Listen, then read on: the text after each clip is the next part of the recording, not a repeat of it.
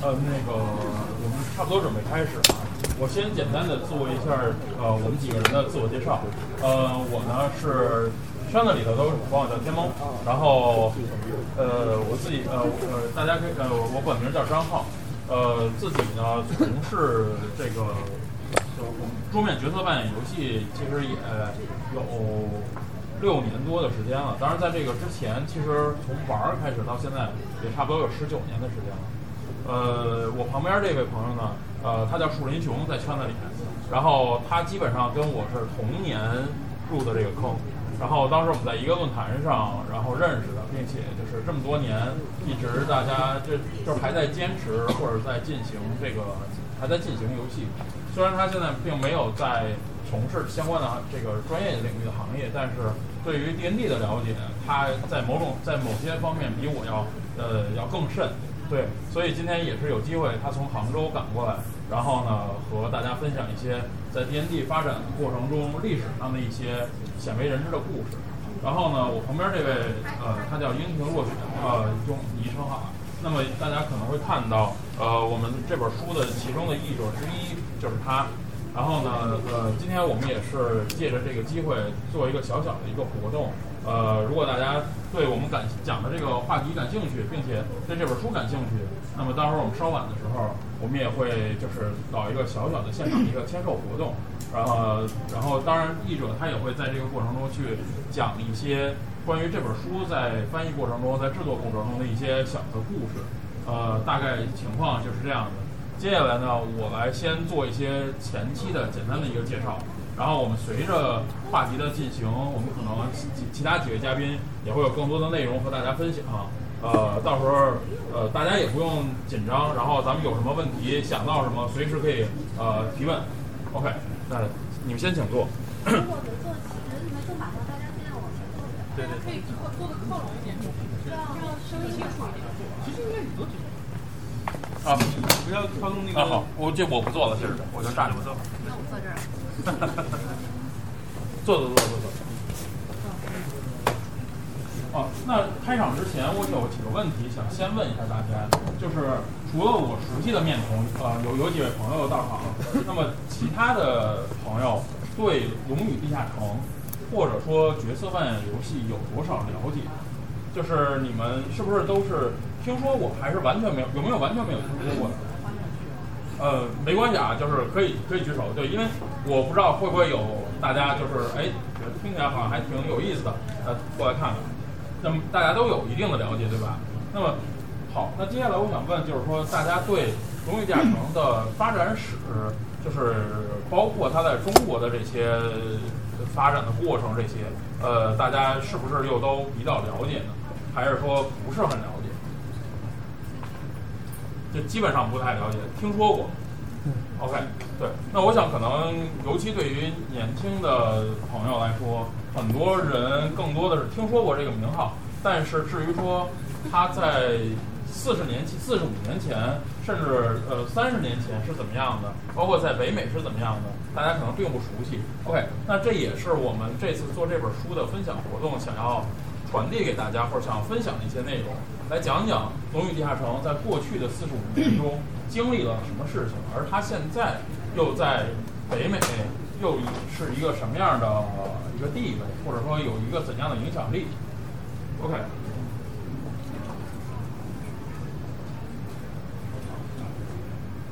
那首先呢，首先，当然，既然大家很多人都知道《龙与地下城》了，那我们简单快速的去过一下什么是《龙与地下城》。我相信，既然大家知道了，那么我可能不需要用定义来描述《龙与地下城》。那我觉得不如用一些数字来描述这个产品到底拥有怎样的一个魅力。它是最早的版本是在一九七四年出版的，呃，有两个一呃两位设计师，一个叫 Gary Gage，呃 Gates，还有一个是呃 David Anderson，呃，他们两个人共同设计创造的，他们以 TSR 这个公司的名字，然后来出版的这个系列。呃，最早的版本其实我没带。哦哦，OK，我带的二版。对，这个是这个是最早版本的模组之一啊，七五年的第一次这个呃第一次的他们那个集会的竞赛模组恐惧墓穴非常有名。对，这个恐怖墓穴可以说是延在电呃电力的每一个版本中都会有复刻版本。在那个头号玩家里面，你们可以在那个车门后面不是就就一直铃铛。哎，对对对，这是一个非常经典的模组，而且这个模组，我觉得也可算是史上挺变态的模组之一了。该算很多评团应该都是按前三的吧？对，前三至少前三。嗯，如果有机会的话，大家玩过比如老版本的这个模组，呃，你在现实中你的人会掉散。OK，那么呃，刚才讲到了，我们《龙与地下城》至今为止已经经历了大的，我们说大的版本已经有五个版本的更迭了。当然，如果说呃以专业的角度来说，或者说以玩家来去划分的话，它有更多细的版本。呃呃，但是我们在怎么说呢？从官方来讲，它基本上划分成五个重要的阶段，也就是它五个版本。那么现在最重要的版本就是第五版。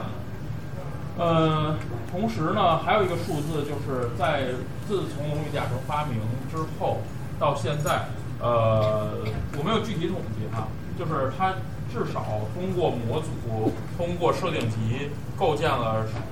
超过十个以上的庞大的世界观，而这些世界观有很多非常著名的，比如说《被遗忘国度》，那么是呃，大家可能听说过《吴东城》，听说过《博德之门》这些游戏。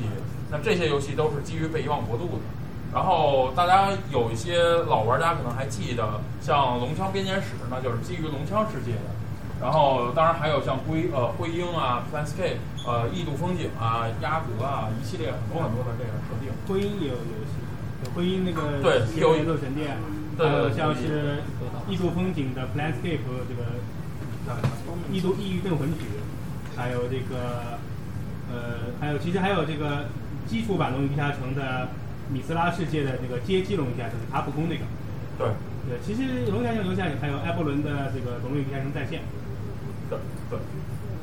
然后那是就是这个接下来这个数据是超过四千万的用户，这个数字是前在一八年的一九年年初的时候，威士忌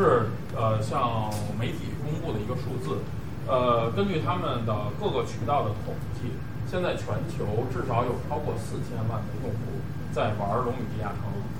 嗯，而在一八年的时候，呃，规则第五版的规则书累计销量超过了一千万册，呃，或者一千万套，这个数字是在呃，可以说《龙与地下城》过去发展的四十五年间，应该是从来没有达到过的一个数字。大家都认为《龙与地下城》的黄金年代在第二版，那么呃，它的确创造了很多的世界，有了很多的小说、模组、衍生品，但是呃，如果说历史上最畅销的版本，其实现在已经可以说是 D&D 的第五版。OK，那么最后就是刚才说到了，就是在《龙与地下城》过去发展的这四十五年间，它不光是仅仅的是一款游戏引擎或者说规则，它衍生出了像电子游戏、小说、漫画、音乐、动画、影视作品。然后，当然，其实它这些年还出了很多的桌游或者类似于战棋类的这种产品。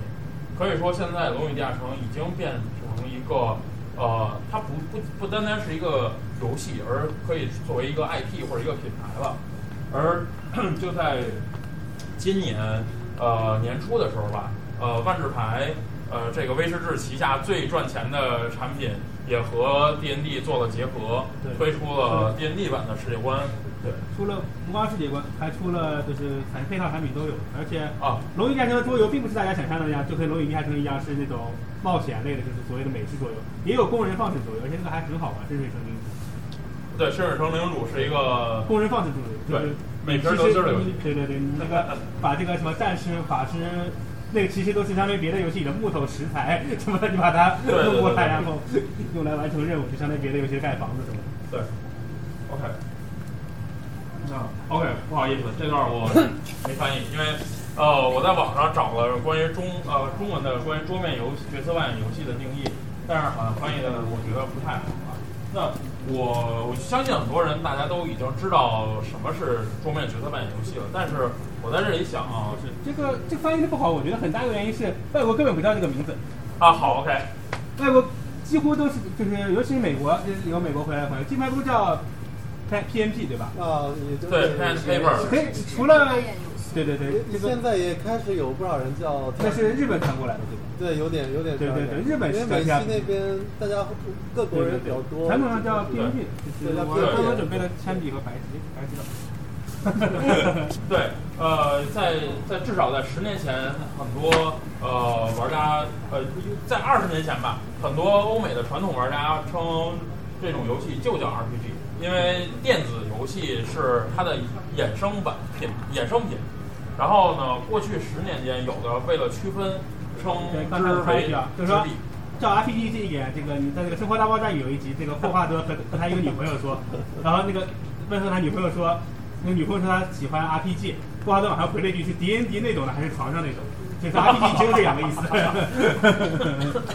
OK，那对，就是，所以它它有称为 PNP RPG，就是 Pen Paper。但是呢，这些年随着就是电子游戏的一个发展吧，然后包括就是其实应该说也是概念的一些相互融合。现在如果你在国外去搜索这个类型的游戏，你应该打的关键词叫 TTRPG，也就是 Tabletop。这个现在这个概念已经被老美所广泛的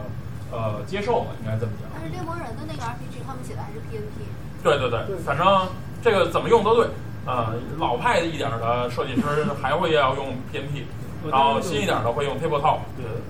对。然后 OK，那其实呃，我在这里顺便衍生一下，就是呃，传统的桌面角色扮演游戏的话，大家会认为像《龙与地下城》这样子，比如说有战旗的格子，因为它本身是从战旗演变过来的，有格子，有模型，有不光是战棋，其实还有一个野外生存游戏，当然那个也有格子。啊，对对对。到到 survival。对，但是呢，在这些年，尤其是最近的十十年到十五年的期间吧，呃，国外的这种角色扮演游戏也开始发生了很多的变化。他们有越来越，尤其是当时在八十年代、呃九十年代的时候，受《吸血鬼暗夜潜藏》这个游戏的影响，更加偏向于叙事，而忽略呃或者说。就是放清关于规则、关于战术、地图这方面的一些内容。那个不光是叙事，那个应该叫戏剧化，对嘛？对，呃，也有也也叫也也可以叫 storytelling 吧。对对对对对对。这个我们稍晚的时候会继续讲的。那这个就是《生活大爆炸》。《生活大爆炸》里头经典的大家在玩《龙与地下城》游戏的一个场景。OK。那接下来可能到了我们关于这个我们说四十五周年的这个呃历史这块最重头戏吧，就是我起标题叫《龙与地下城的大事记》。那首先呢，首先我想要讲一讲，我们要分享一下关于《龙与地下城》受了什么作品的影响，它到底是凭空出现的，还是说它的影子，就是它有什么样的作品的影子？呃，这点儿要不然你来。你来，你来，你来说说。这个其实这就是这本书主要内容之一啊。我我在这里当然也是，这个书是根据那个采访那个盖盖加里盖里斯，我当然应该是没有他，我还没看过这本书，这本书刚出版，我当然说的没有他精确，但是大概意思肯定是没错的。就是《龙与地下城》，呃，最早他他是这个盖伊盖伊克斯他自己这个发明的，他当然是一个冒险游戏，但是他如何能变成一个这种商业化的游戏，那么它就是，它是和当时这个 David Anderson，它是另外一个城市，它一个经营的一个拿破仑战争的一个兵棋社团。兵棋是个非常古老的游戏，在几百年前就有了，对吧？这个我们玩过的什么陆战棋啊，其实也曾经是兵棋的一种。后来这种当然也不算了，就最早陆战棋也是那个像国际象棋一样一步步步走。然后，就是他们两个，当然龙与下城当时嗯一版的规则书我这有电子版，当然你们。应该看不清，我这没有投影设备。就是说，玩的时候它需要纸、笔、骰子。那个《龙与地下城》的那个你们那个就是这个新闻上不是有三本书嘛？这三本书叫一套书，就《龙与地下城》的出版物。那么还需要两样东西，一个叫战练甲的一个战棋规则，就是是一个基于格子战棋规则，是用来判定它的战斗。那个其实出版《龙与地下城》没有我们今天的这样人数这么的少，就是可能一个小队三个人、四个人或者五个人。那个时候。几十个人还是很常见的，就是甚至对描述一个人战斗力也是什么三个三个人或者一个英雄，嗯如果你们看过那个最最大版的这个就是这样写的，它基于链甲的一个这样的规则，因为它那个这样的规则也是就是这么判定的。然后还有一个东西叫做 Outdoor Survival 野外求生这么一个桌游，就就是一个桌游，很大的游戏版的一个桌游。然后是一个在野外走来走去，然后会碰到各种各样的事件。如果你玩过一个 Steam 上的小游戏叫《好奇探险》对吧？Curious Exploration 跟那个就非常的像。奇妙探险队，奇妙探险队，或者一些其他的 roguelike 这样的，跟那个就非常像，就是你需要这几个东西结合在一起。当然，如何把它结合在一起，是在于盖伊克斯的奇妙的想象力和这个他们的嗯应该说细致的工作吧。当然，这个就是为什么能够做成这一点，当然跟他们嗯安格鲁萨克逊人或者美国人。就是他任任何事情都能够自创自立，并且试图去把它规范化、就是组织化，甚至商业化，这样一个能力。对，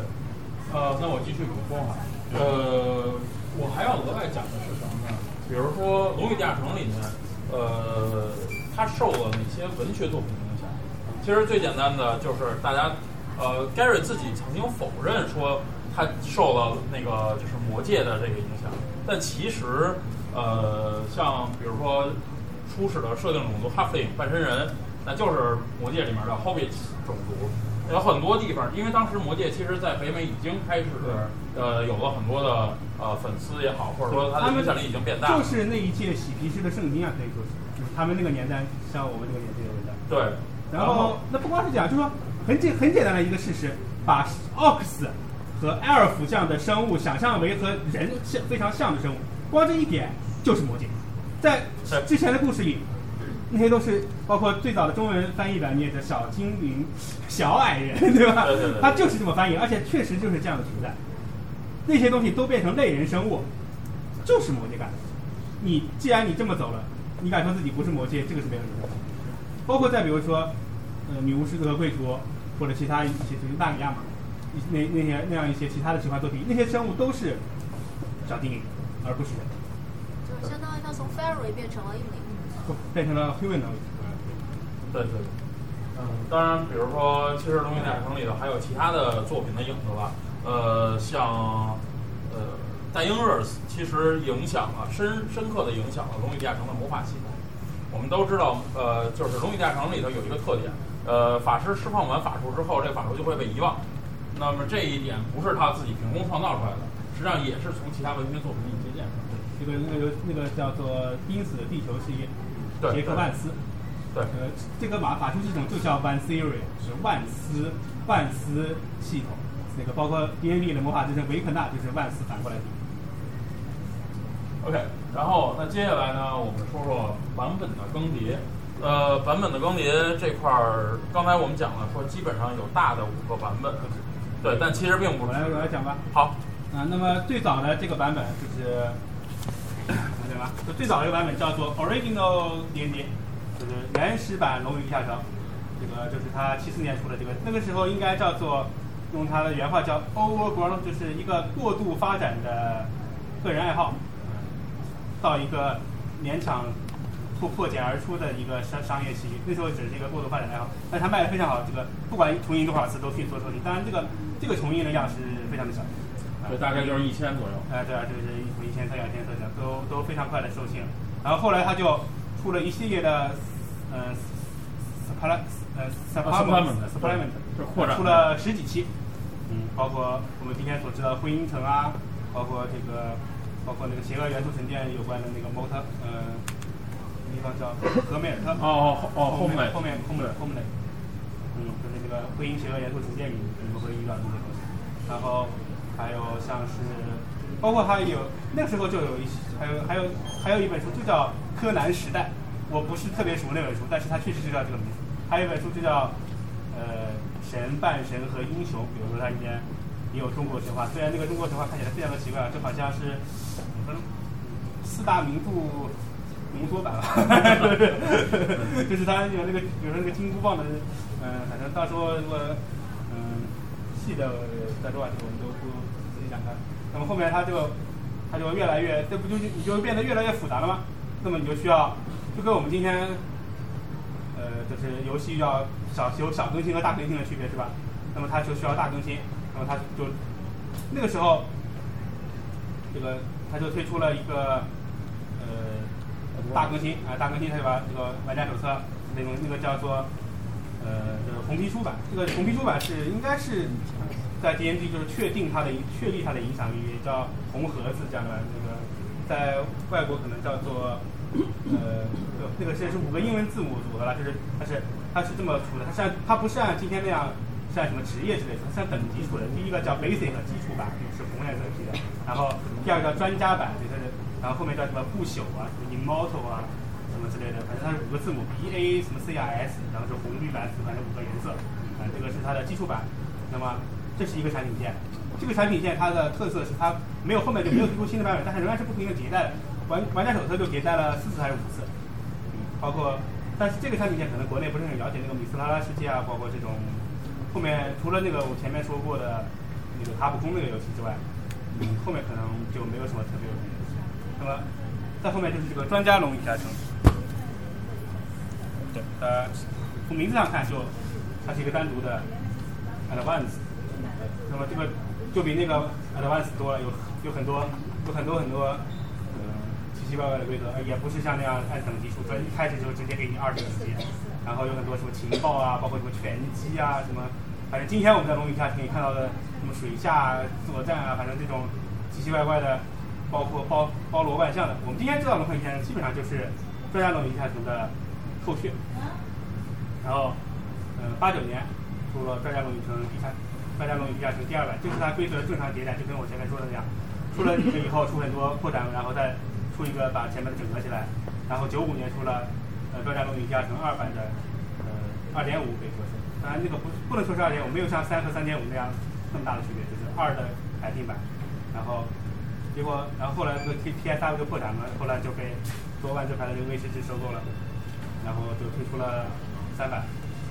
这是零一年的事情了，是吧？后面你来讲吧，我也有点有点 累，而且这个也都进进入到了一个对，那后面中文版的一个对对对对对时间段了。呃，差不多到了刚才说的，就是它被威士忌收购了之后，呃，那威士忌花了非常多的时间做了一个，呃，应该说在北美做了一次 全面的用户调查，对所有的。玩《龙与地下城》的用户，几乎呃很多的《龙与地下城》用户去做了一次他的类似于行为调查吧。那么在这一次调查结束之后，他们也公布了这份调查结呃调查的这个结果。然后他们邀请了当时呃圈子里头非常有能力的一些设计师，在全新的设计第三版规则。呃，这个第三版规则推出之后，也就是咱们很多国内的老玩家所接触的。真正的、真正意义上的第一个中文版本，那从应该是那个第三版英文版应该是两千年，两千一，两千年出的，两千年出的应该是，对。然后两千零一年的时候，实际上中文版的玩家手册就已经出版了。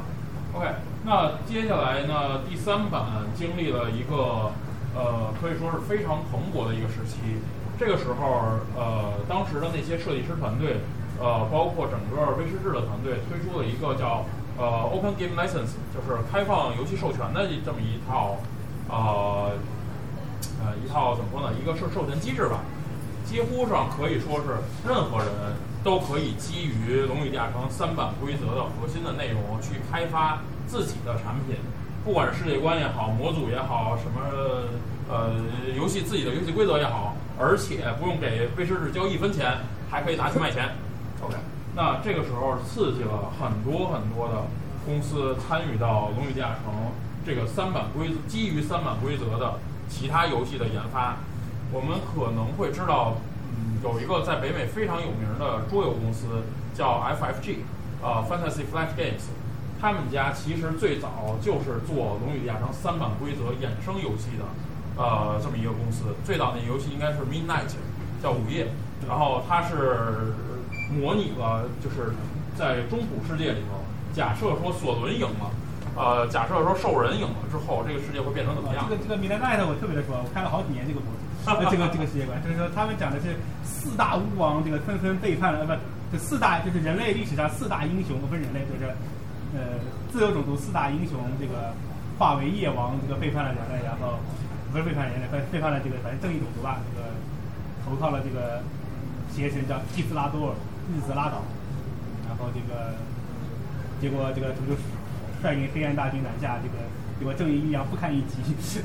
什么互相出卖的也有，什么一触即溃的也有，然后这个黑暗统治它并不黑暗在这里，它叫 midnight，它叫午夜，并不是这样一个，这个听起来就好像星球大战的剧情一样，是吧？这并不是这样，它讲的是这个之后一百年，已经没有人知道这个世界，就几乎没有人知道这个世界已经有光明，所有剩下的人都都生活在这个呃黑暗君主和他的黑昭会、黑术师、黑呃鹰王他们的统治之下。对，当然了，就是在三版的时候也出现了一个问题，就是威士忌本身开发三版的逻辑是更像万智牌的，所以我们会看到威士忌每个月会推出一本扩展规则书，然后等到三版结束的时候，呃，这些扩展规则书可能能至少摆那个两个书架那么多，嗯、可能这甚至要更多。对，呃，给大家带来的一个问题在于，就是游戏的门槛逐渐变得越来越高，所有的这些扩展规则对于一个主持人来讲，或者对于一个普通玩家来说，已经非常非常难以去驾驭了。那这个时候，他们适时的在应该是在零八年的时候推出了第四版规则。嗯，他们第四版的规则说的，其实他们官方说的不是你这样的理由，我不知道他们说的是不是真的。他们说的是，当你对一个规则已经完全都了解了，没有什么惊喜了，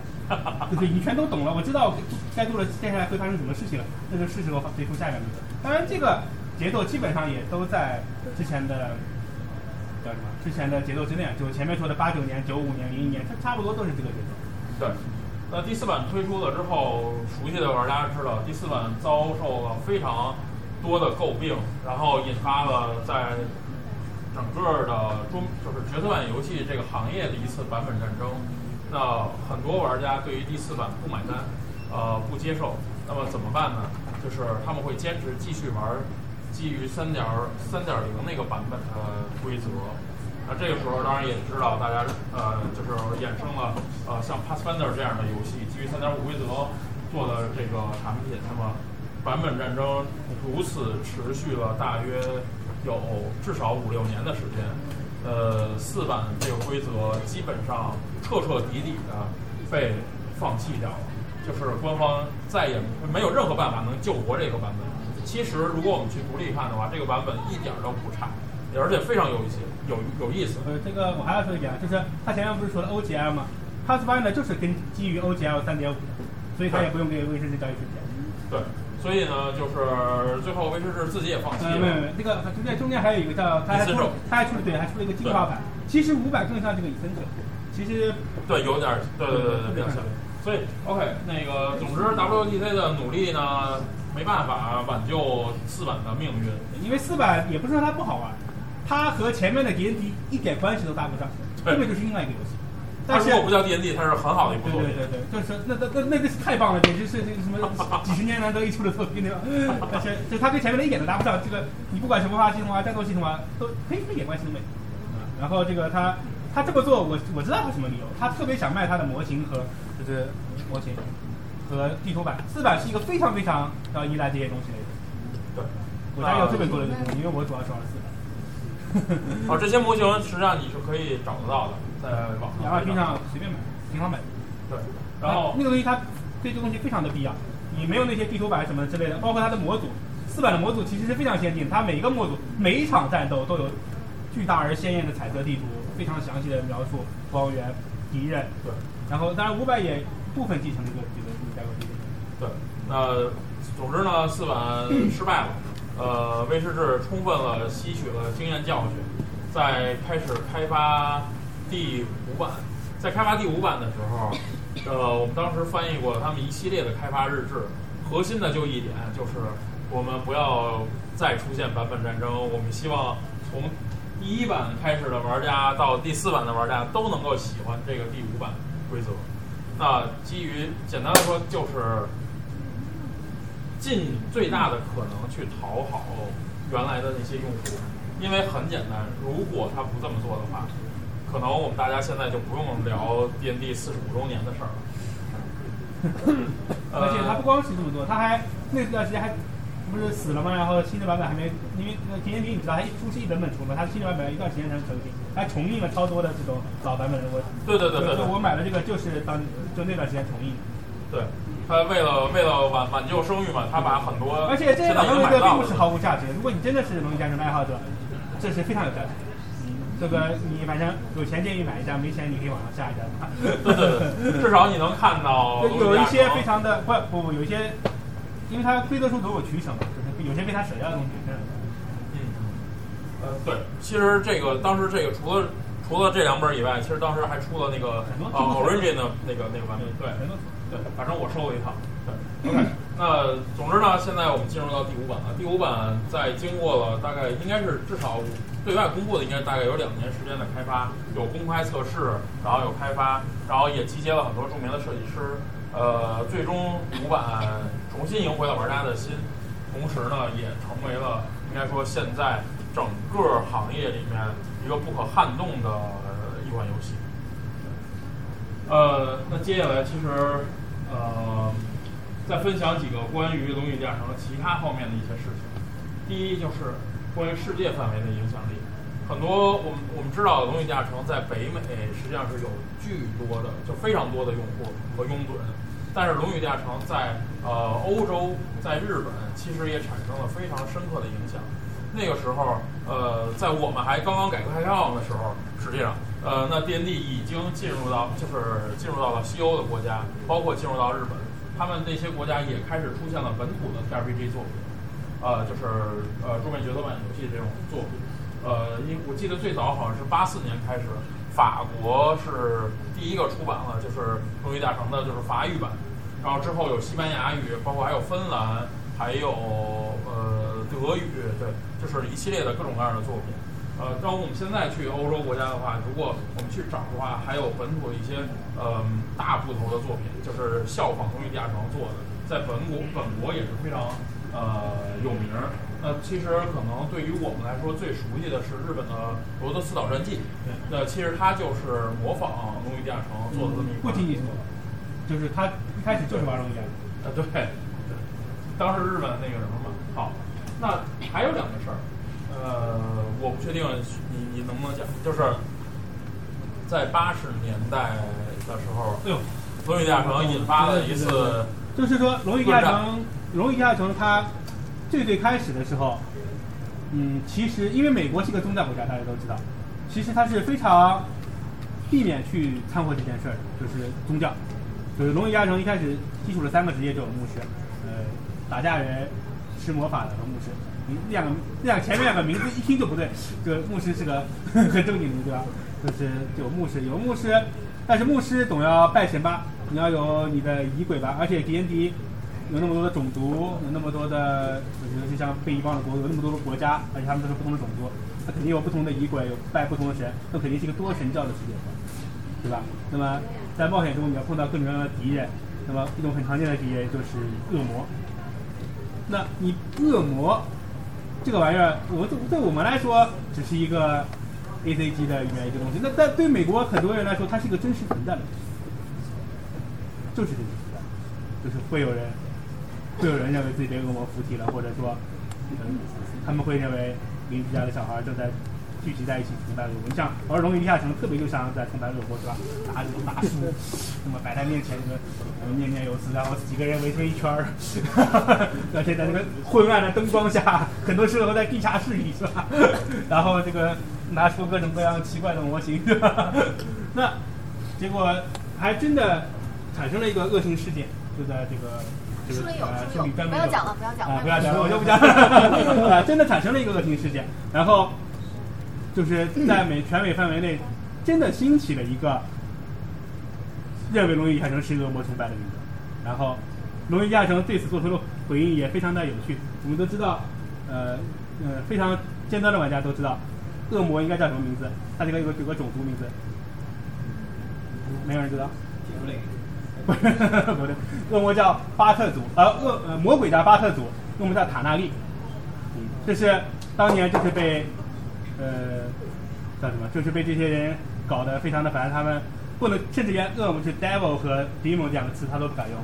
分别就叫巴特祖和塔纳利，并且最可笑的是，连那些怪物的名字，像我们今天是已经可以用像巴洛啊、什么炼魔呀、御魔呀、什么魅魔呀这样的名字，那它都不能叫，你猜叫什么名字？它就叫恶魔类型一二三四五六七。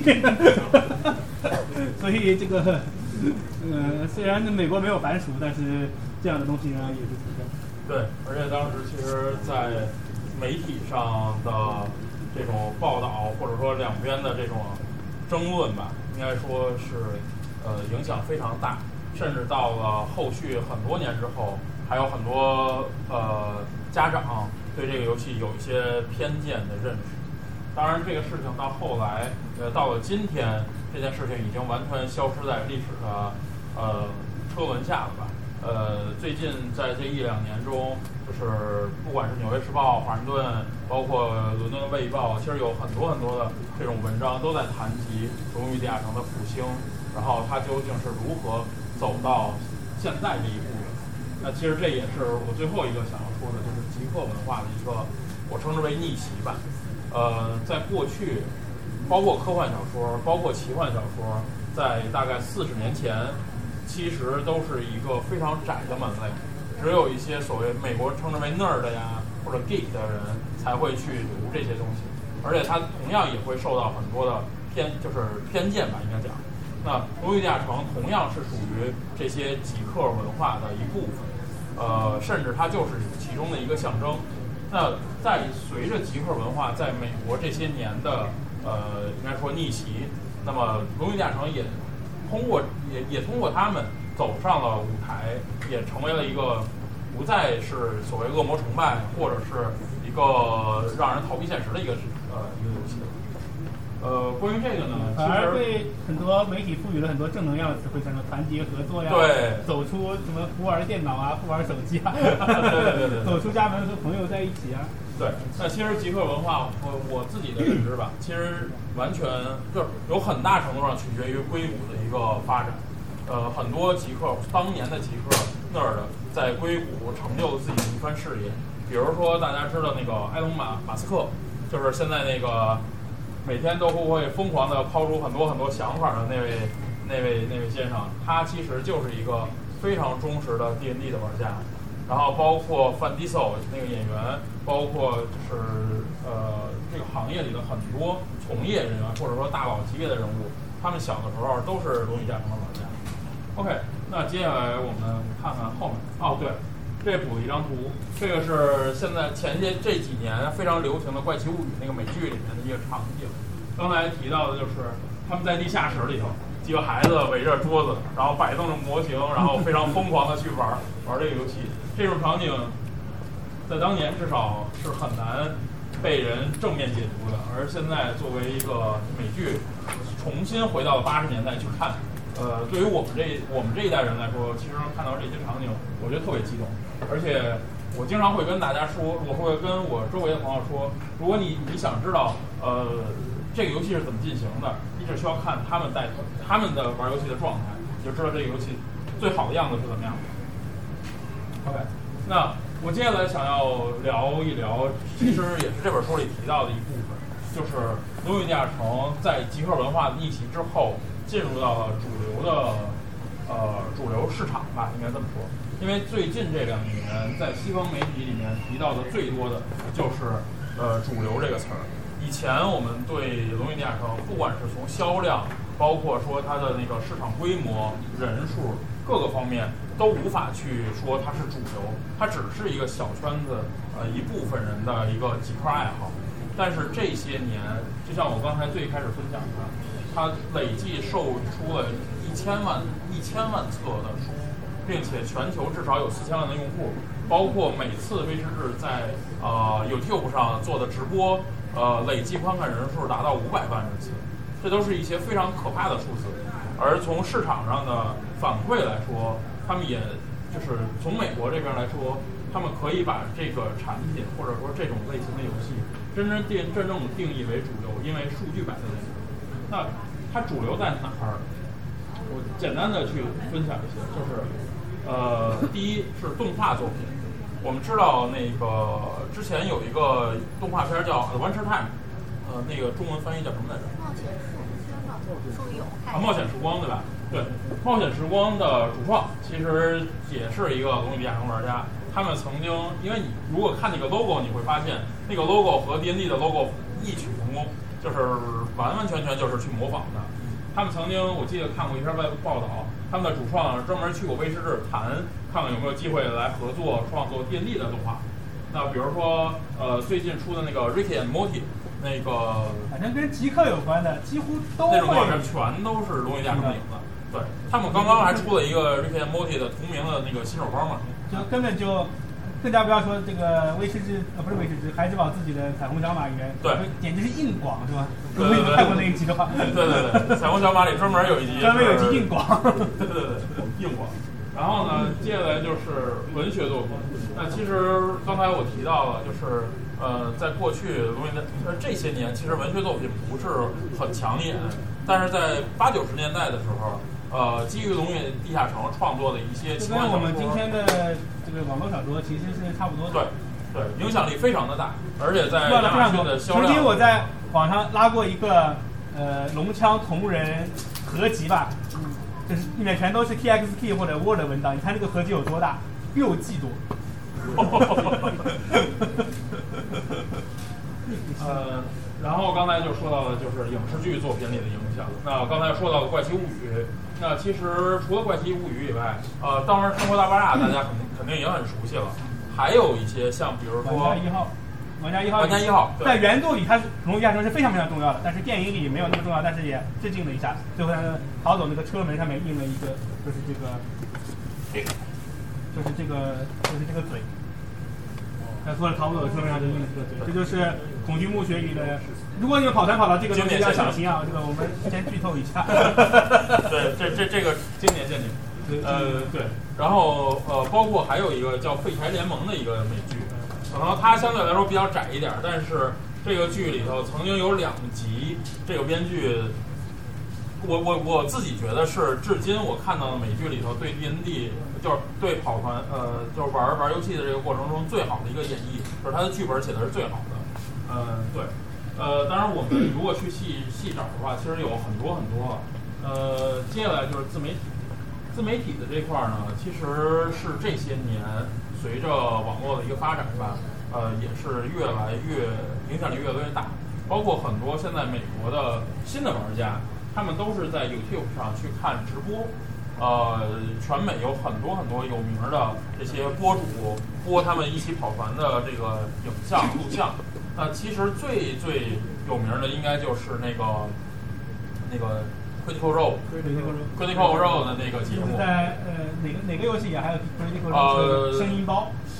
那个叫啊呃，是那个《守望先锋》里头，对对，还是《守望先锋》的一个配音嘛。然后他们几个那个跑团的玩家，呃，都是要不是声优，要不然是有一定的这个表演基础的这个，对对对。然后他们做的那个节目。不光是在北美火，其实在国内的 B 站也有人呃翻译字幕然后上传。不光是这种自媒体，包括其实也有很多，嗯，也是我们这个时就是网络时代或者说呃微支付时代才会有的东西，像那个像 Patreon 上面啊，像什么柔二十啊那种网站，就是一美元两美元就能就把你的作品放上去，可能有个人会用一美元两美元来买。这种在过去都是不可想象的，因为过去你要想把一个东西附注出版，然后再去分发出去，这个成本还是蛮高的。就是一般人是不太可能做到，像是那个呃叫什么呃《The Gamers》里面那个那个 DM 是想写个剧本，非常的困难。就在在今天，你要起码你这么尝试是没有什么。对，包括其实还有一个。这个其实这样的情况是非常大的促进了这方面的操作。对，也是龙与地下城能够复兴的一个，光荣于地下城这整个桌游啊之类的可以复兴。对，包括其实那个刚才说的 Critical 的那个主播，他们那个团队最后从平台跳出来之后，自己在 KS 上叫 Kickstarter 众筹了一个动画片儿，那个动画片儿是历史上众筹金额最高的一个动画片儿，也大家可以看到他们的粉丝受众到底的能量有多大。呃，还有一个自媒体的这块儿，我我觉得可以分享，是也是之前在查数据，有一个孩子，他和他的两个哥哥还有父亲玩《龙与地下城》的游戏，并且录音。做成这种播客节目，他们这个播客节目在呃，就是数据统计上，他们应该是呃各种类型播客节目里下载量排第八还是第几的一个节目，达到了一千多万次下载。但是我要跟大家说一下，我也曾经类似想做过这样的事。做播客节目和跑台不是一回事。不要说你把草台录下来就能做播客节目，你要专门这个像得设计。呃专门像排一出剧一样去。对对对对对。那最后呢，其实是跨领域领跨领域的一些应用。这些跨领域呢，其实呃可以分享的其实挺多的。我举一个呃前些日子我在呃 KS 上刚刚众筹的一个项目，呃那是一个也是一个玩家，他在一个呃自闭症儿童的一个机构里面做这个康复训练的师老师，然后他利用那个中美角色扮演游戏，呃包括 D&D 啊或者其他的游戏。然后去为自闭症儿童的治疗提供服务的作用。然后呢，呃，他做了大概我记得十年往上的一个时间了。前些日子他是把他的这个就是相当于道具吧工具，呃，整合做了一款新的游戏，然后在 KS 上众筹。当然之前其实还有包括其他的那些呃桌游产品也会有类似的这个作用。呃，同时我还记我这一插一句啊，其实。叫什么？用这个类似于跑团这样东西叫进叫沙盘治疗，不知道你们听说过没？啊，我曾经还想买一套那玩意儿。对，其实还有其实对早就这在这个精神病治疗领域早就已经对，其实很普遍，很普遍。对，但是那套沙盘很贵，好几千块钱。然后，当然还有要提的一个领域，其实就是教育领域。呃，龙影电商在教育领域里的应用也是非常多，包括有很多老师写过，类似于就是带着他们的学生进行游戏，然后对于孩子的行为矫正，对于这个孩子的就是呃塑造产生的哪些影响，这些经验分享的文章。那我们可以看到的是，龙影电城作为一个游戏作品，在非常多的领域或者说非常多的呃方面产生了一些呃。可以说产生了一些巨大的影响，但是这些影响，呃，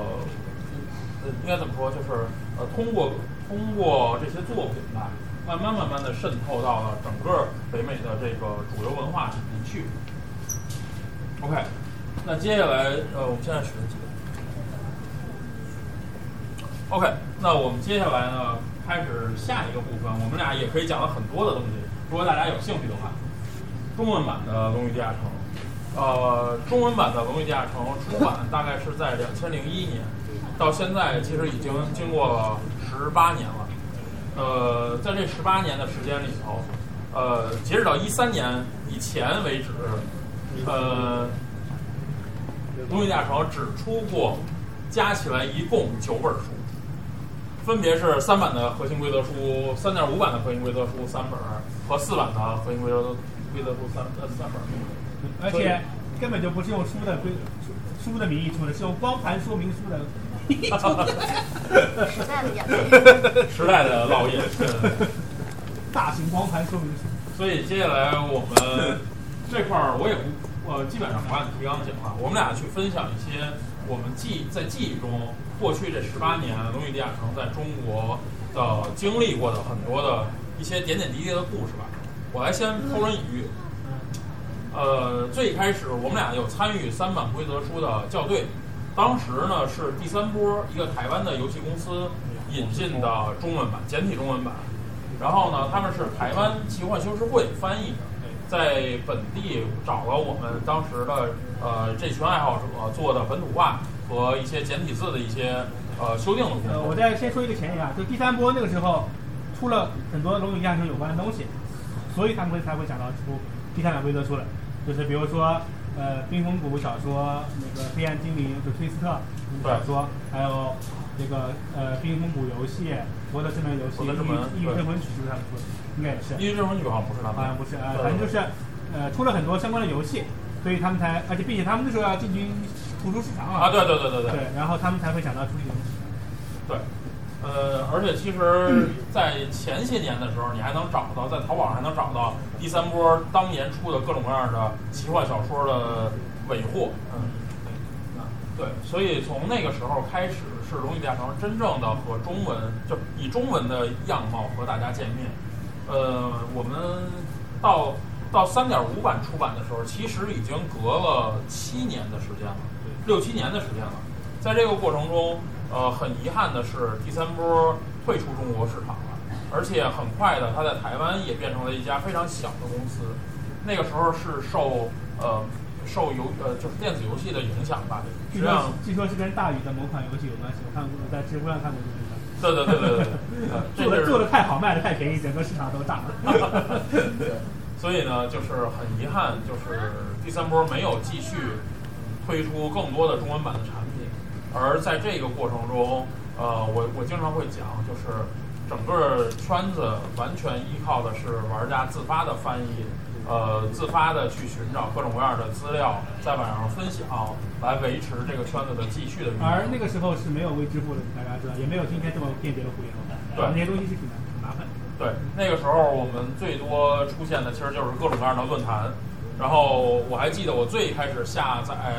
呃第三版规则书的怪物图鉴的时候，呃每一张图都是扫描的图，然后我用的是五十六 K 猫去下的，呃下了一个礼拜我记得。呃，所以其实，在那个年代，我我我也经常会呃回忆那个时候。我觉得，也许如果那个时候龙与地下城能够持续不断的输出官方的产品的话，可能市场环境要比今天好得多。因为那个时候是好像互联网，没有什么基础。我听说当初那三本书没有卖出去，有人去参加演唱会，有人这个制作方就发了那个当当当赠品。但是不管怎么样，三千套卖光了嘛。三千套卖光了。对你想想，现在三千套都卖不出去，好吗？嗯，对，就是，但是那个时候因为互联网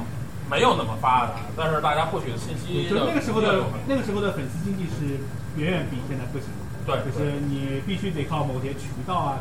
没有渠道就不行。然后第三波那时候是有渠道，所以卖光了。对，嗯，然后那接下来其实对于中文产品来说，再一次出现的时候，已经是二零零九年了。其实，在二零零九年之前，呃，D N D 的三点五版规则远远应该更早的能够出现。当时是我跟帕林在负责那个那个版本的中文版的出版的工作，但是那个时候出现了很多不巧的事儿。呃，第一个是我们我们内部的这个电子版有流出，然后呢造成了一定的损失。第二个是我们在刚刚做完，就是那个时候我还在做排版校对的这个过程中，呃，我们只做完了玩家手册这一版的简体简体化的工作，后面两个版本还没有来得及做。当时的出版社把它全部的奇幻产品线全都给砍掉了。所以也就导致了这个三点五版规则晚了很多年才跟大家见面。当他见面的时候，实际上第四版规则已经出版了，对，都已经出了好久了。所以而且第四版的中文版都已经出了。对对对，很尴尬的就是零九年的时候，第四版的中文版和三点五版的中文版一起上市，就是在那一年内，呃，一起上市。呃，当然有些玩家还愿意就是继续去玩三三版，但有些玩家去玩四版。这个这种版本战争，没想到也在中国出现了这么一个很巧的这么一个硬核。本来是三百玩了好多年，都快玩腻了，才会出四百。对对对，呃，也算是比较唏嘘的一件事儿。呃，一三年开始，呃，我我就是我和我们的团队开始自己决定做这个这种这种类型的产品的独立出版。呃，简单来说，为什么要自己做呢？其实，呃，三版的时候是第三波在负责，结果第三波撤出了。呃，三点五版呢是汕头大学出版社，结果呢因为出版社的政策调整，这个版本坑了，所以大家现在当时买到的三点五版的规则，只有玩家手册是校对过的，后面两个版本都没校对过。然后四版我记得，我校对过后面的，但是没有合好。最后没对没有没有给到出版社去去去去做，对对对。然后呢，第四版规则呢是当时的完美时空签的。可是完美，因为也是因为自己的产品，呃，就是策略方面的，因为他当时签了《龙与地下城 Online》这个作品，所以他想出个中文版的书。可是呢，呃，《龙与地下城 Online》也凉了。然后对于完美来说，这个产品线而且《龙与地下城 Online》是三版的。重啊，对，尴尬。嗯，啊，对，龙龙与地龙与地下城 Online 也是上大的，对，上大的那个。龙与地下城 Online 引进的时候，正好是美国的游戏进一个死一个的时候，在国内是韩国游戏当道的时候，所以他那个时候进入时机不好。呃，《龙与地下城 Online》在中国还是取得有限。那时候是魔兽世界如日中哎，天的时候但是《龙与地下城 Online》不算那特别那个游戏特别糟糕，但是后来还是有本身也是有各种各样的问题。对对对，对，呃，涡轮做游戏都是先做一半成品，然后一个一个 DLC 打过去。连连个什么聊天 UI 之类的东西都做不好，聊天框好像好像那个什么 Windows 的那个。对于完呃对，对于完美来说呢，就是图书出版这件事情太重要，所以他也干脆就不做了，所以导致四版的规则版权在完美其实手里攥了很长时间，但是再也没出过其他的产品。啊、后来曾经出过一个一个典藏的大盒子了，但是其实基本上没有任何的没有任何的意义。那也是因为这一个一个公司一个一个版本的这些原因，所以我后来自己决定，那干脆我自己来签产品，我自己来做好了。所以后面我们就会从一些小的产品，有些熟悉我们的可能知道，就是比如像祸不单行啊，像可苏鲁迷踪啊，一系列的一个一个一个出过来的。我的想法很简单，因为至少这个东西我可控，不会不会交给那些大企业，最后就不做。OK，那我觉得是这样的。在接下来就是我们刚才说了，从零一年开始到现在，互联网在发生着特别大的变化，呃，用户也在发生着变化更迭，包括有些现在很年轻的用户，呃，我也能够意识到这个圈子在也是一直在变化的。呃，最简单的是这两年 B 站上因为有很多 COC 的视频，对，所以圈子一下莫名其妙的扩大了。嗯，当然，在我看来，就是他们的游戏方式和我熟悉的游戏方式有着很大的差异。但是只要做叫什么，就是只要他们在玩只要他们在玩这类游戏，其中你学到的经验其实是高度相似。对就是只要你在组织这个活动，只要你在玩，其实你的经验是高度相似，跟你玩的是哪个版本的游戏，甚至哪个位置，都都没有什么关系。对，因为其实其他的桌面角色扮演游戏都有很多的相似性。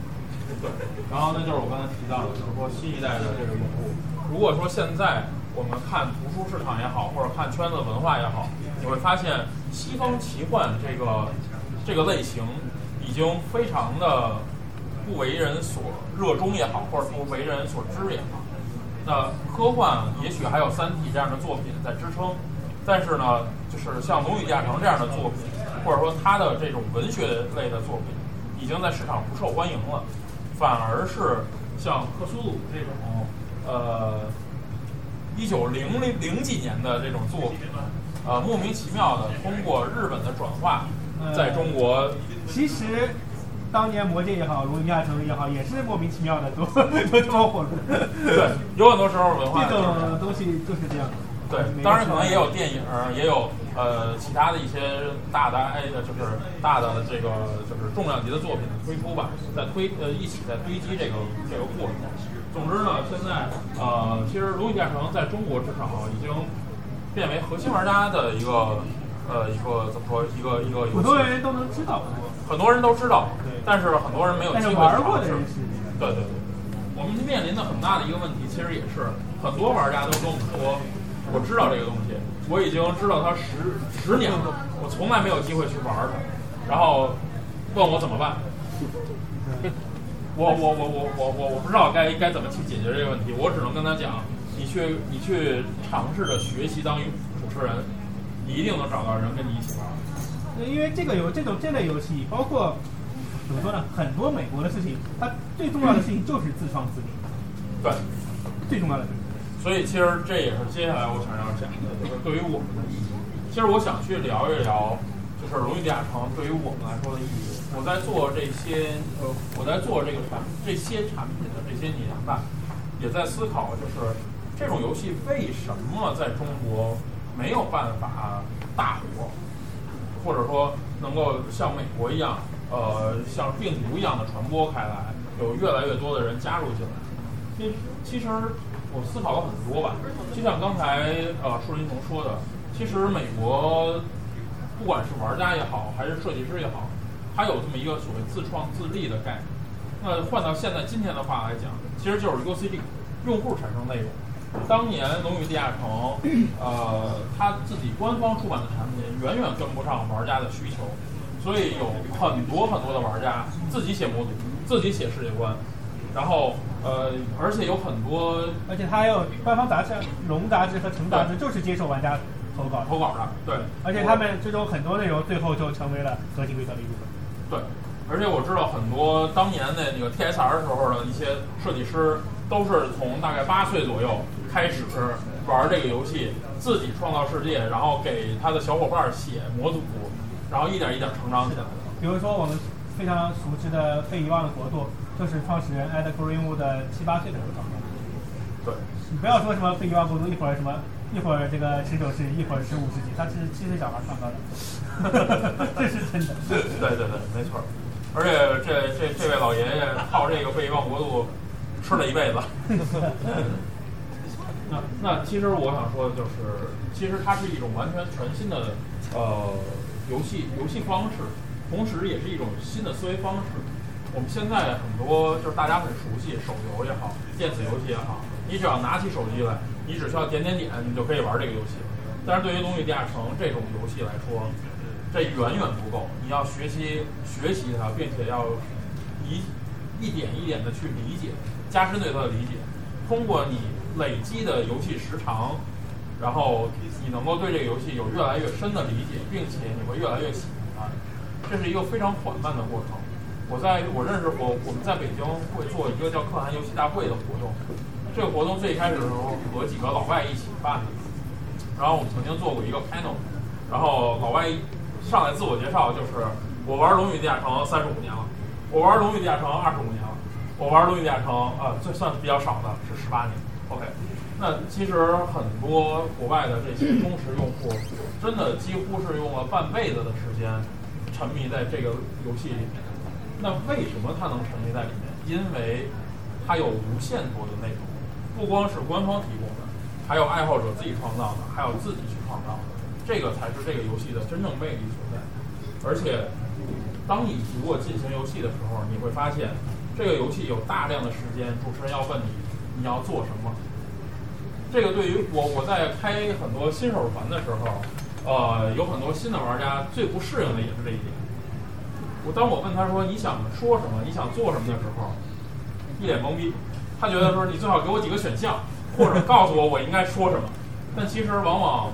我们在现实生活中，其实这种情况不会出现。就像我像今天在面对大家的时候，我没办法有选项告诉我现在要说什么，对吧？那都是我必须要，不管是即兴发挥也好，还是说提前准备也好，还是说去应变也好，那这种能力，这种独立思考的能力，其实是对于这种类型来，这种类型的游戏来说非常非常重要的。它还有几几点，我觉得都是我们现在国人，呃，或者说在我们的这个说的说的有点多了，可能也不见得对了。就是比如说想象力是我们国人非常欠缺的，尤其是孩子。呃，我们这儿在座有一位朋友，他曾经在就在前些日子带大概六呃八岁左右的孩子去玩了这个这种游戏，发现孩子居然居然就是想象力匮乏到我们我们难以想象。让他自己分享一下。对，待会儿我可以请他自己分享一下。然后 那还有一个，是龙与地下城的盒子上写的是十一岁啊，对啊，但是我们有有更低年龄段的嘛，其实。然后八岁可能就是不太不太够啊。不不不，他们他们很奇怪，待会儿让他好的好的。然后呢，还有一点我很喜欢的，就是那年就是大概两年前，我在那个北美最大的一个游戏展会上，呃，在听对 GenCon，然后在听他们的举办呃创办人或者说呃每一年的这些主席在分享 GenCon 走过的这些历史的时候，呃，对于美国的游戏玩家来说，他们有一点一个素质吧，呃，是我之前第一次就是是我之前才听说过的，并且就是呃，才就是通过他们的分享吧，才越来越多的去体会到的，叫创造性解决问题的能力。就是其实，在《荣誉地下城》的游戏过程中，你会反反复复的遇到游戏主持人给你设置的各种挑战，每个挑战都不一样，从来没有哪个挑战是会单调的、不断的重复的。今天可能是一个悬崖，你要想办法过去；明天可能是一个呃呃陡峭的一个那个山壁，你要爬上去，或者是你要通过各种各样的手段从一个密闭的空间里逃出去，或者是怎么怎么样的。每一次你的解决问题的方法可能都不一样，不管你解决方法，你当时手上的条件也不一样。对你可能有一个两个法术，或者一样两样工具，或者说你有特别强壮的体魄，呃，反正都是不一样的，或者就算是一样的条件、一样的情呃对绪，不一样的玩家 也会有不一样的脑洞。这个我觉得是它的魅力所在。所以就这一点被国外的玩家们就是提炼出来，它叫创造性解决问题的能力。他们反复强调这一点是什么呢？因为他们会把这种能力应用到现实中。在 GenCon 过去发展的四十多年的历史，因为它几乎和《龙与地下城》呃是差了一岁，它比《龙与地下城》更早一点。呃，在 GenCon 的这个历史长河中，他们也遇到了各种各样的问题，场地的问题、安保的问题、呃人数的问题、费用的问题。那对于这些穷人、穷孩子或者穷学生来说，怎么去解决问题？这个往往就是我们今天特别欠缺的。因为我们比如说，呃，多说几句，就是我们今天比如要做一件事儿，大家先想的是，哎呀，那我得先有一百万的投资，我才能把这件事儿干出来。但是对于当年的这些美国宅们来说，门票就是他们所能收到的所有门票来 cover 场地的费用，这就是他们解决问题的方法。他们没有投资，不会有人给他去投多少多少多少钱，诸如此类。包括他们自己的印刷，最开始只印了五百册还是多少册，那就是他自己凑钱印出来的。然后他卖空了之后，他把这个钱拿回来，继续印了一千册，就是这样一点一点滚起来的。所以我觉得这些过去的这些历史虽然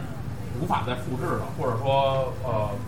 它已经在不同的时代有不同的意义，但是这些东西，我觉得是对于我们现在的呃每一个人来说，或者一个至少说对于我们的这些玩家来说是非常有意义的。你在不断的游戏过程中，才锻炼了这种能力，同时我相信这种能力在现实生活中你也会应用它，潜移默化的去对你产生影响。那基本上就是呃呃，刚才就是其实没有按照呃这个框架去讲吧。呃，最后就补充几句，其实呃在这四十五年的过程中，像刚才树林熊分享的很多点点滴滴的东西，我们通过去看过去的这些呃书，看过去的这些活动模组，各种各样的东西，你会发现它是一个庞大的知识库。对于现在中国的不管是玩家也好，还是游戏策划人也好，其实可以说是一个取之不尽、用之不绝的一个资料丰富的资料库。就是在电子游戏界，它的影响当然是无所不在的，可以说，就是各种各样的独立游戏，或者可以说任何一个游戏想扩展它的边疆的时候，它扩展出来的内容跟《龙与地下城》都是高度相关的。比如说书里讲过的《魔兽争霸》之眼，比如说巫师一、巫师二都是跟原著是高度一致的。巫师三它大大扩展世界观的时候，一下就加进去很多龙与地下城的东西，还有像呃一种非常著名的独立游戏，比如说比赛的结合呀、枪牢啊这种游戏，对里面都有非常多的龙与地下城的内容。对，其实就实当你想加给游戏加内容、加玩法、加设定的时候，就是对于对于那些哎、对于那些不是不是逃不开，甚至你如果脱离龙，就是现在很多 RPG 它的系统做的一团一团糟，我觉得甚至还不如当时第二十系统做的，比如说像就是救国破国武士那样子的，还有一个很好的一个成长系统啊这样子的。对对，所以就是，所以我我我我觉得就是说，呃，这么一款作为一个有了四十五年历史的作品，它真的有很多东西是值得我们去挖掘的。这也是我们出这本书，今年出这本书其实的一个一个初衷吧。OK，呃，最后，呃，我想说说我自己想象的。OK，那好，最后快速的去想想，因为很多人都会去问我，呃，现在的这个电子时代发展的如此之快，不管是人工智能、VR、AR 各种各样的技术在反呃不断的更新迭代，对于这种传统的在桌面上去玩的游戏，到底会产生怎么样的影响？未来这种角色扮演游戏会变成什么样子？呃，首先的一点是，其实在这个现在这个高度发展的互联网时代，《龙与地下城》就像我刚才最开始说的，不但没有消亡，不但没有逐渐的式衰，反而现在呃，无论是销量还是用户都变得更加的那个更多了。那个就是那个三版的那个主创叫 Mount Cook，在 Kickstarter 上，呃，几年前众筹他的那个桌面游戏的时候，下注注了好几百万美元，他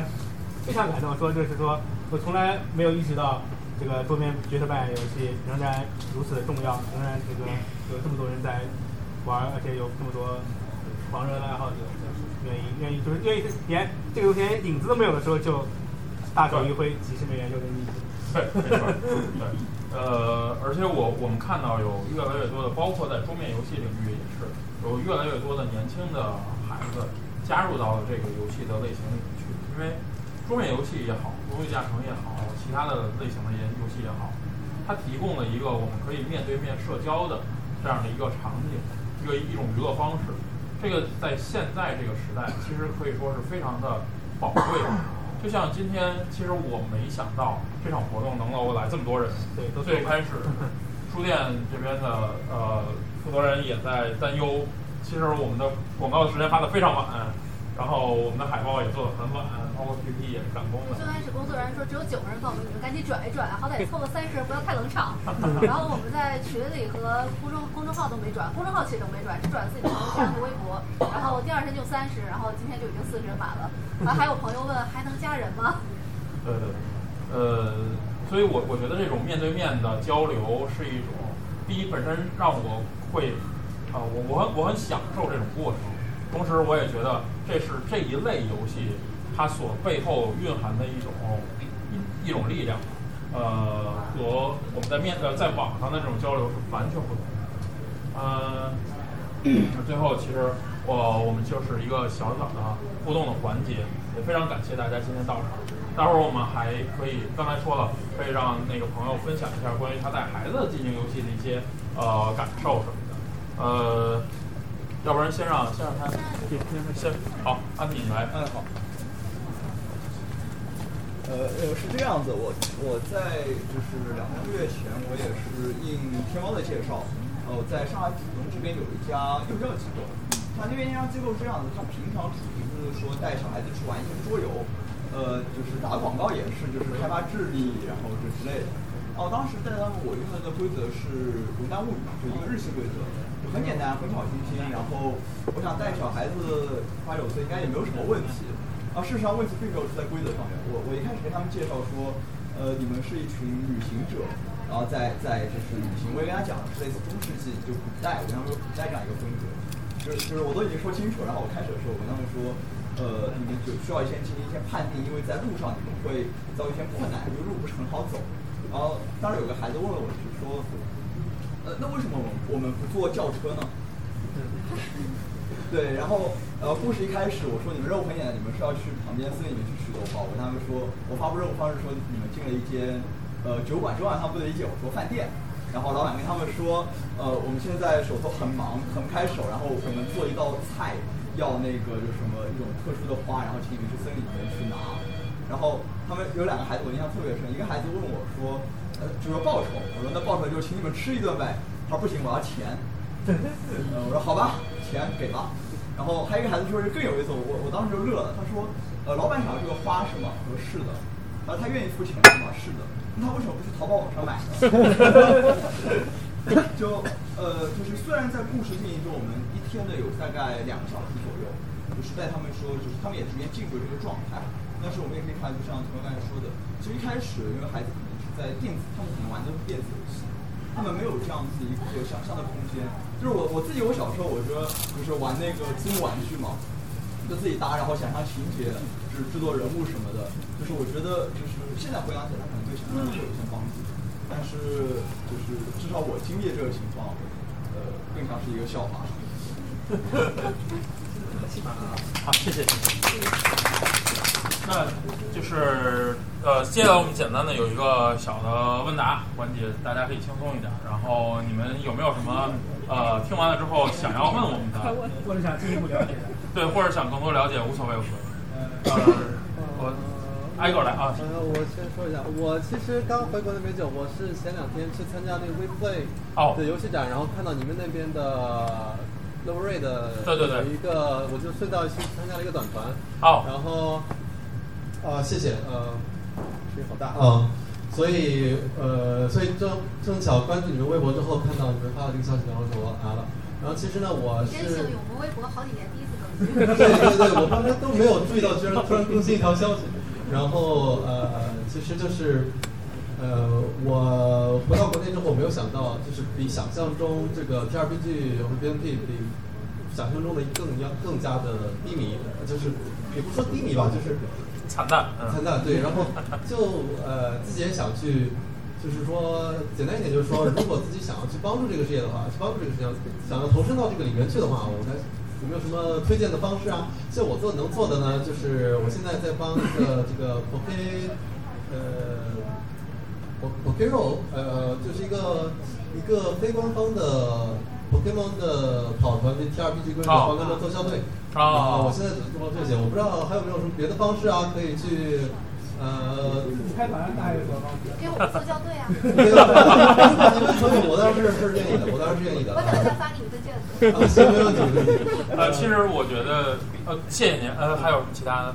要问的？有有很多想说的，不过机会当然是大家都有。我就先问一个问题，如果以后有时间有时间的话，我我们可以私下来交流。对，那其实他问的这个问题，我 首先我特别感谢有人愿意去做一些事情，去帮助这个东西去发展。呃，在我看来，其实我在呃，刚才我说从一三年开始，我们自己独立出版，在那之前，我做过电子杂志，我也翻译过各种各样的文章，我还搞过什么专区论坛交流经验，然后还弄过网站，但是这一切的一切，其实最终都没有，就是在今天，它都消失在互联网世界里头了。唯一，我我当时意识到一个问题，因为大家没有一个。没有没有一个共同的交流的平台，或者说，呃，叫什么呢？叫共识，应该说，就是大家都在各自玩着各自的游戏，没法没办法一起聊。我们经常会见面，就是尤其你会和和一些呃有经验的玩家见面的时候，他最想要跟你聊的就是我曾经在一个什么什么团里做了一个什么什么强力的角色，如何如何那个威力威威威震四方。但是其实对于我来说没有意义。然后这件事情就是它并不能，它只是它只是你自己游戏中的一个独特体验。但是对于呃对于更多的人来说，或者对于整个这个这个圈子来说，其实没有价值或者没有那么大的意义。那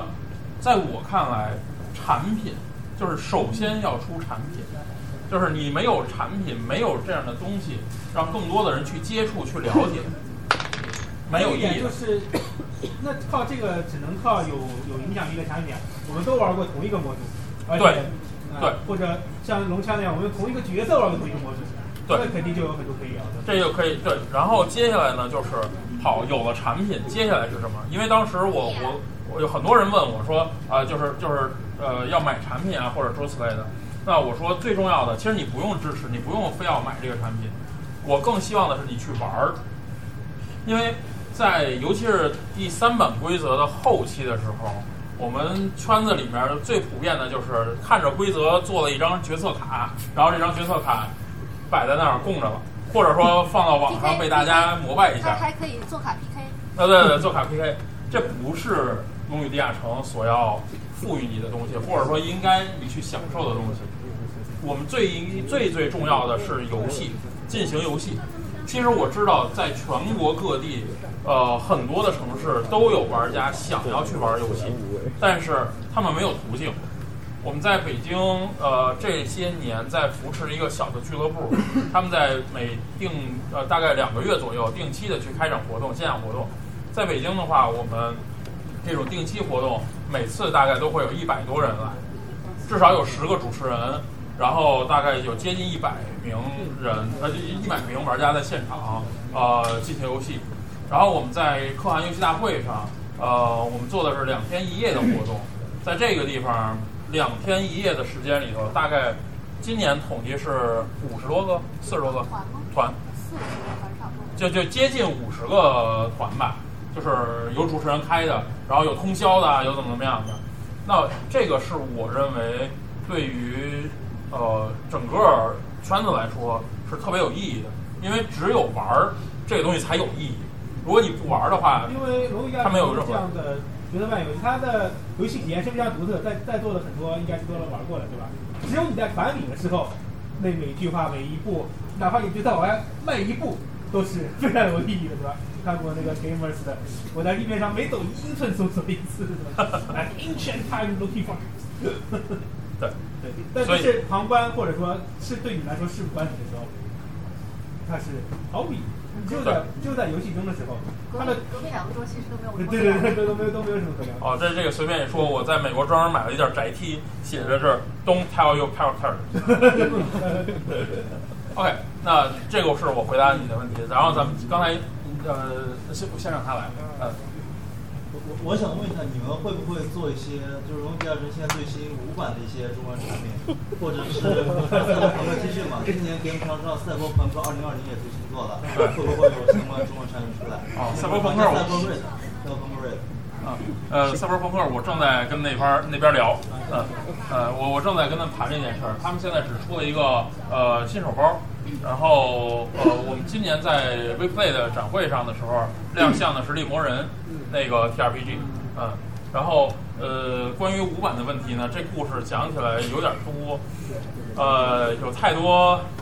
就像就像三版一样，有太多的辛酸史了。简单来说，我可以这么说吧，就是五版曾经我们拿到过中文授权，但是被官方收回去了。我们拿到的是从海之宝手里拿的，然后呢，威士忌给要回去了，然后威士忌把这个多语言授权给到了一个新西兰的公司，然后由他负责给什么做德语版呀、西班牙语啊、法语啊，不不不，唯独中文版现在没做。他们也想找人做中文版，我也联系他们，我说想做中文版。有一个问题呢，是在于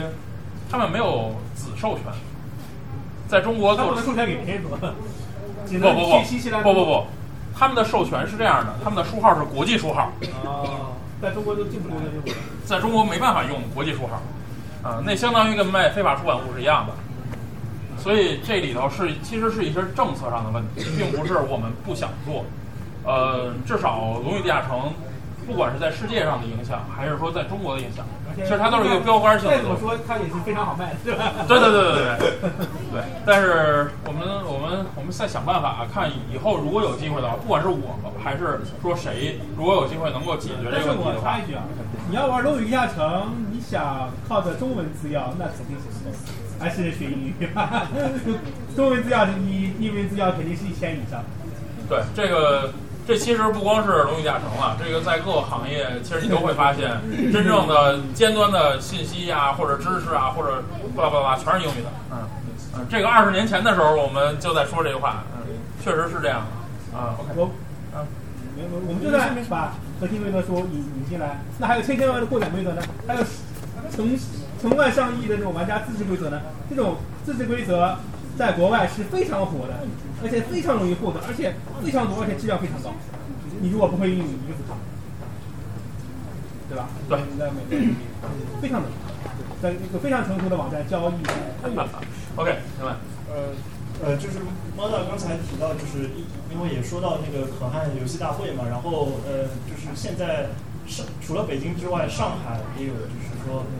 广州也有嘛。呃，我们在 WePlay 里面嵌入的是，对对对对对，用这样的方式，然后广州也许明年会有。呃，广州也办过。广州有过，对，有过，因为因为我我个人感觉就是我去过，呃，一七年跟一八年吧，我都是我都是参团的，今年没有。对，今年我呃，然后呃去去年我是我们是有两个团，就是有一个是 N D 五版的白玉山，然后有一个是一个轻规则新多龙，啊，呃，对，然后就是因为这样的活动其实非常好，呃，很多人就是可能平时的时候，就算玩面团也是自己认识的人，对。才能够有这样的机会。然后在这样一个就是类似像 Gen Con 或者是像国外那个 CR 的或者是 ROL 零线下大会那种，大家可以聚在一起这样的机会，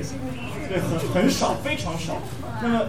既然可汗就是有这样两次机会，有没有可能以后有更加多的，或者是像那个 AL 这样的？就是比较频繁的，或者说，因为刚才你们也两位两位那个两位前辈也提到，就是说，呃，怎么样让更多的人，或者很多人他说，我想玩这个游戏，我想参加跑团，但是我没有渠道。但是有一点啊，就是可汗那样的两天一晚的团，其实不是主流，对吧？你们玩这个肯定知道，那肯定那么短的团，你讲不了多少故事，我们差不多一个小时一幕，那么我就算我是铁人，我开十个小时，加上两头掐掉，我我能有九幕把一个故事讲完吗？几乎是不可能。呃，就是可能是一个就是，但是我觉得就就是 one shot 那种方式。对，就但是可汗，我觉得就是那种玩家之间交流的，尤其是强行交流的那种没有，其实它很场合好像比较少。它很适合让你去试一些新的规则。啊，试验一下新的规则可以，但是就是让玩家建立联系啊什么，好像有点少。没有，还很适合拐带 PC 和 DM。对对对，如果你想开长团，在课堂上去拐带 PC 也很好。啊，对，就是就我就说了，在课堂上认识别的玩家的这个环节好像比较小。呃日常去这，样其实就是说固定的这种线下活动，呃，之前我和在座的另外一朋友其实沟通过，呃，我们特别想做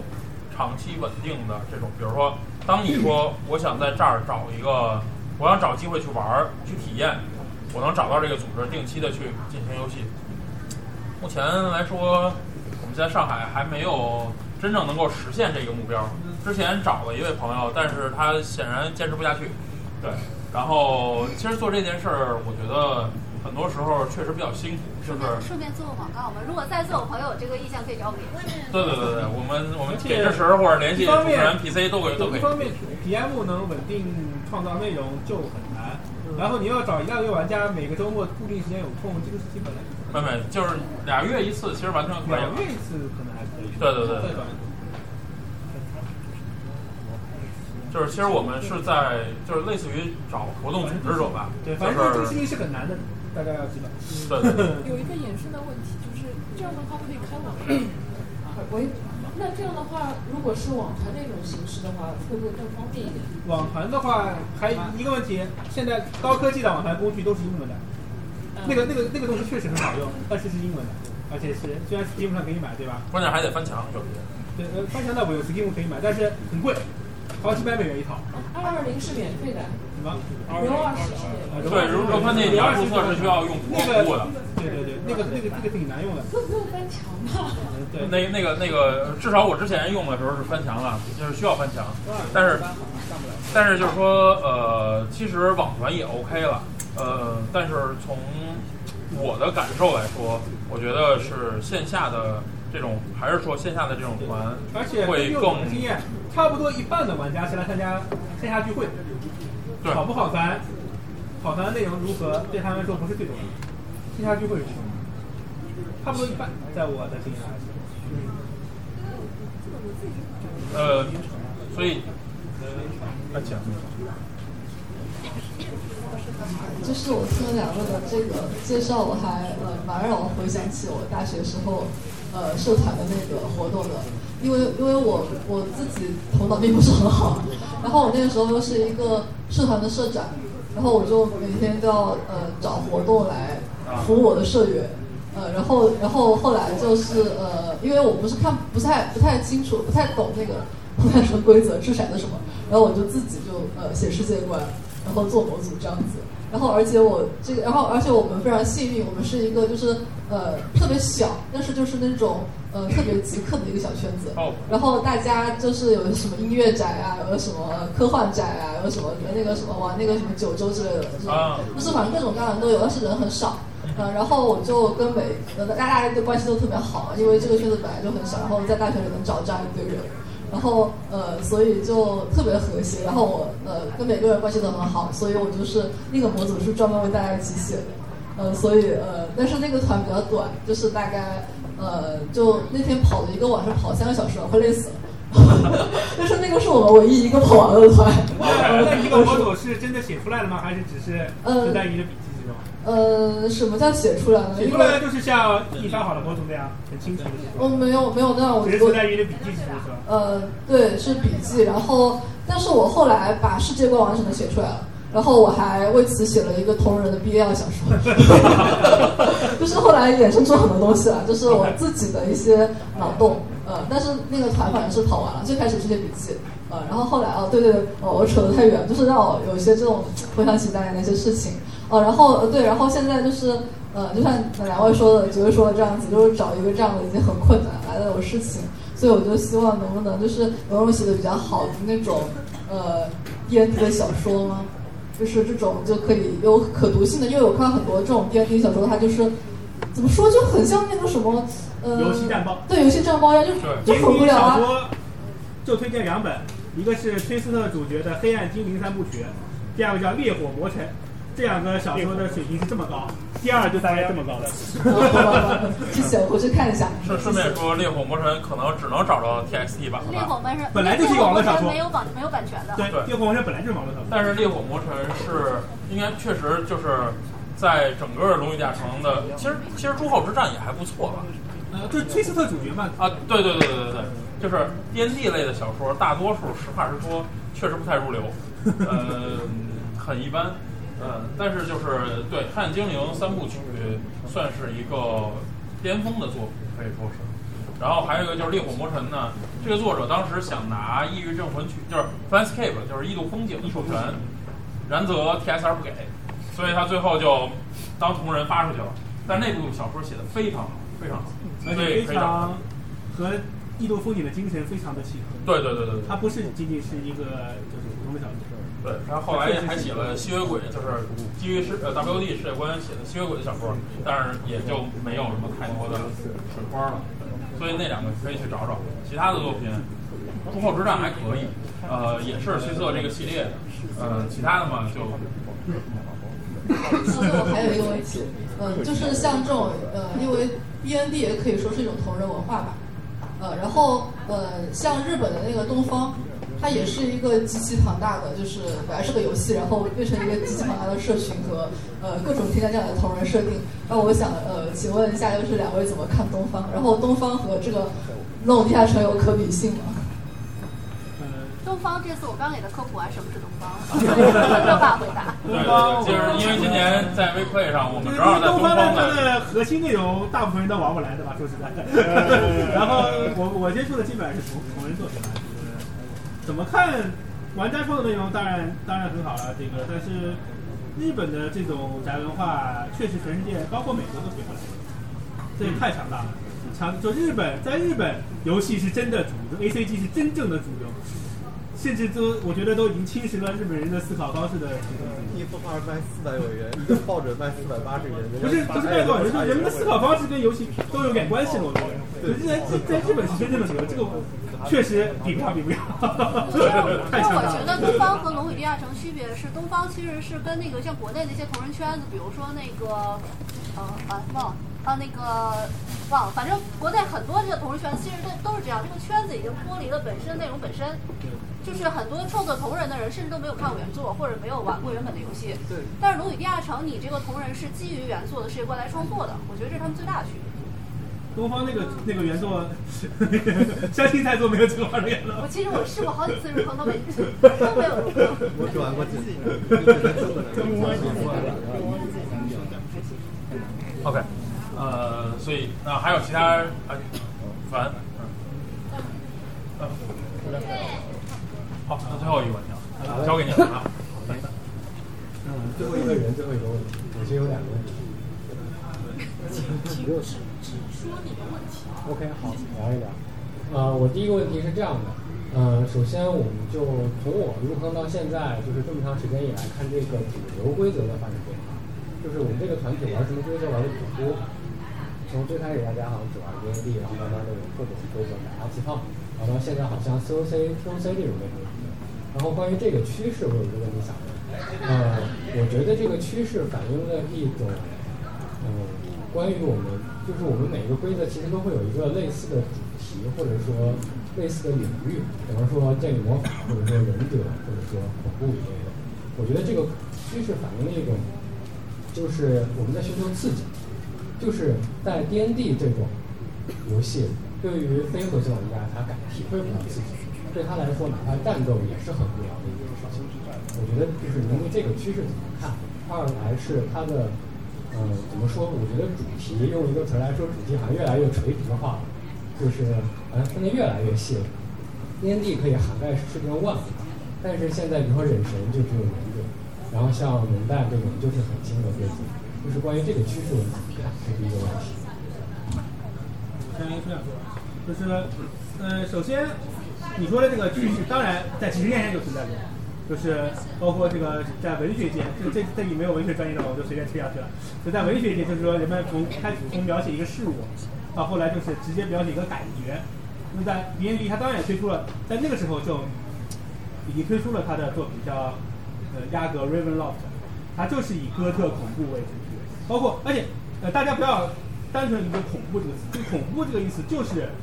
通过文字或者说我们主持人说的话，把感觉直接植入你的身体的意思。恐怖只是它一个代号而已。Ravenloft 因为当然推出过，而且并且 Ravenloft 现在也还在更新的。五版出了那个专门的模组，叫 Curse of the Sky，哎对对，嗯，然后 OK，那那我我用另外一个角度说哈，就是说，呃，这种趋势变化，其实我觉得是很明显的。包括在欧洲，呃，我有跟法国的出版社聊过，包括在北美，大家越来越难像以以前坚持一年的时间固定的去玩游戏了。呃，现在也不管是 D N D 也好，还是说其他的游戏也好，更多的在推出一些轻量级的剧本模组。呃，有一个类型现在其实比较多吧，叫 one shoot，就是简单的说一一晚上或一次团就能玩完的内容。很多玩家其实不管就是因为对于我们中国人来说也一样，碎片化，然后网络的这种视频图像的影响，所有这些东西都是潜移默化的在去侵蚀着，呃或者改变着你的游戏行为的。所以你会看到克苏鲁这样的游戏，呃会越来越流行，因为它不需要我玩一年的时间，甚至两年的时间，我也不需要从一级升到二十级，我可能就散值掉光了就 OK 了。一级升到二级的，它基本上像传统小说，传统小说的定义是描写一个人的一生，lifetime。所以，所以现在其实我觉得，至少在可预见的将来，呃，我觉得在这种类型的游戏里面也会更加的快餐化，包括 D N D 五版的简化，其实也是这样。还有一个，我再说一个，就是那个网络上最著名的社区 E N Word 对的创始人，在培训上的内容是什么？一页纸冒险，对，一页 A 四纸冒险。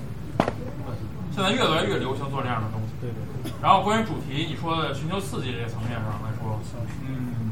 一定程度上来说我赞同，而且它确实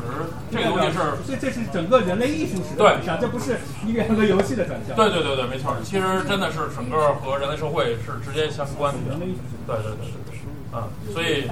的确，像有一些产品或者有一些类型东西，你就是可能它过了那个时代了，就就再也没有那个时代了。D N D 就是那个，就是那个，就是叫什么奇幻小说那个时代的。啊，然后呃，第二个问题，呃，顺便也可以问一下这个，是关于这个孩子玩游戏的一个问题，就是呃，因为我觉得是这样的，就是对于现在的孩子来说，或者对于，说一零年之后出生的，或者可能就现在很小的孩子，对于他们来说，只要是一个屏幕，就天生应该是可以触屏的，就是这对他们来说是常识。就是如果我没有了什么东西上网去买是第一个选择，对于他们来说也是常识。某种意义上来说，他们的世界观和我们的世界观有一点不一样。那么，呃，对于他们来说，或者对于接下来的年轻玩家来说，那么我们这个游戏应该做怎么样的变化？比如说我们在规则上有什么变化，还是在带团的方式上有什么？那我想说的是，当然我们要适应他们，他们是消费者，他们不管，那么我们不适应就只有灭亡。那就是现在很多规则，像单版的那个主创，那个 Mount Cook 的他自己的 Mount Colos，那个游戏就是可以网购的，那是个 D N D 模组，你而且这是你唯一获得文化物品的方式，就是网购。还有一家梦境兄弟会的组织，你每天做梦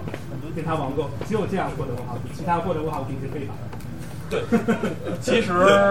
这个多说一句，就是说，我们去看《龙与地下城》也好看其他作品也好，其实这些作品都是和美国的文化或者说它的社会，其实是非常深刻的在有一种联系的和融合的。有时候我也在想，就是这些东西在中国的不适应或者是什么，也是因为其实它和我们现实生活中其实很远。虽然你看上去《龙与地下城》是一个中世纪奇幻幻想，但里面很多东西其实是美国人日常的一些行为或者一些思维方式。对，所以这个结合是一定要做的，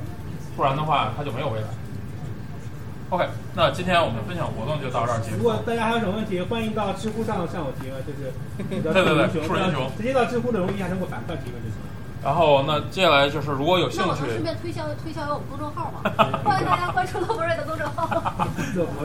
然后那呃，如果大家对这本书也有兴趣的话，然后今天我们在这儿会有一个小小的呃售卖活动，然后同时可以呃一手可以会签名，对对对，呃，那今天的活动在咱们在如果要买的话，在在这边然后应该是唯一的一个购买渠道吧，现在。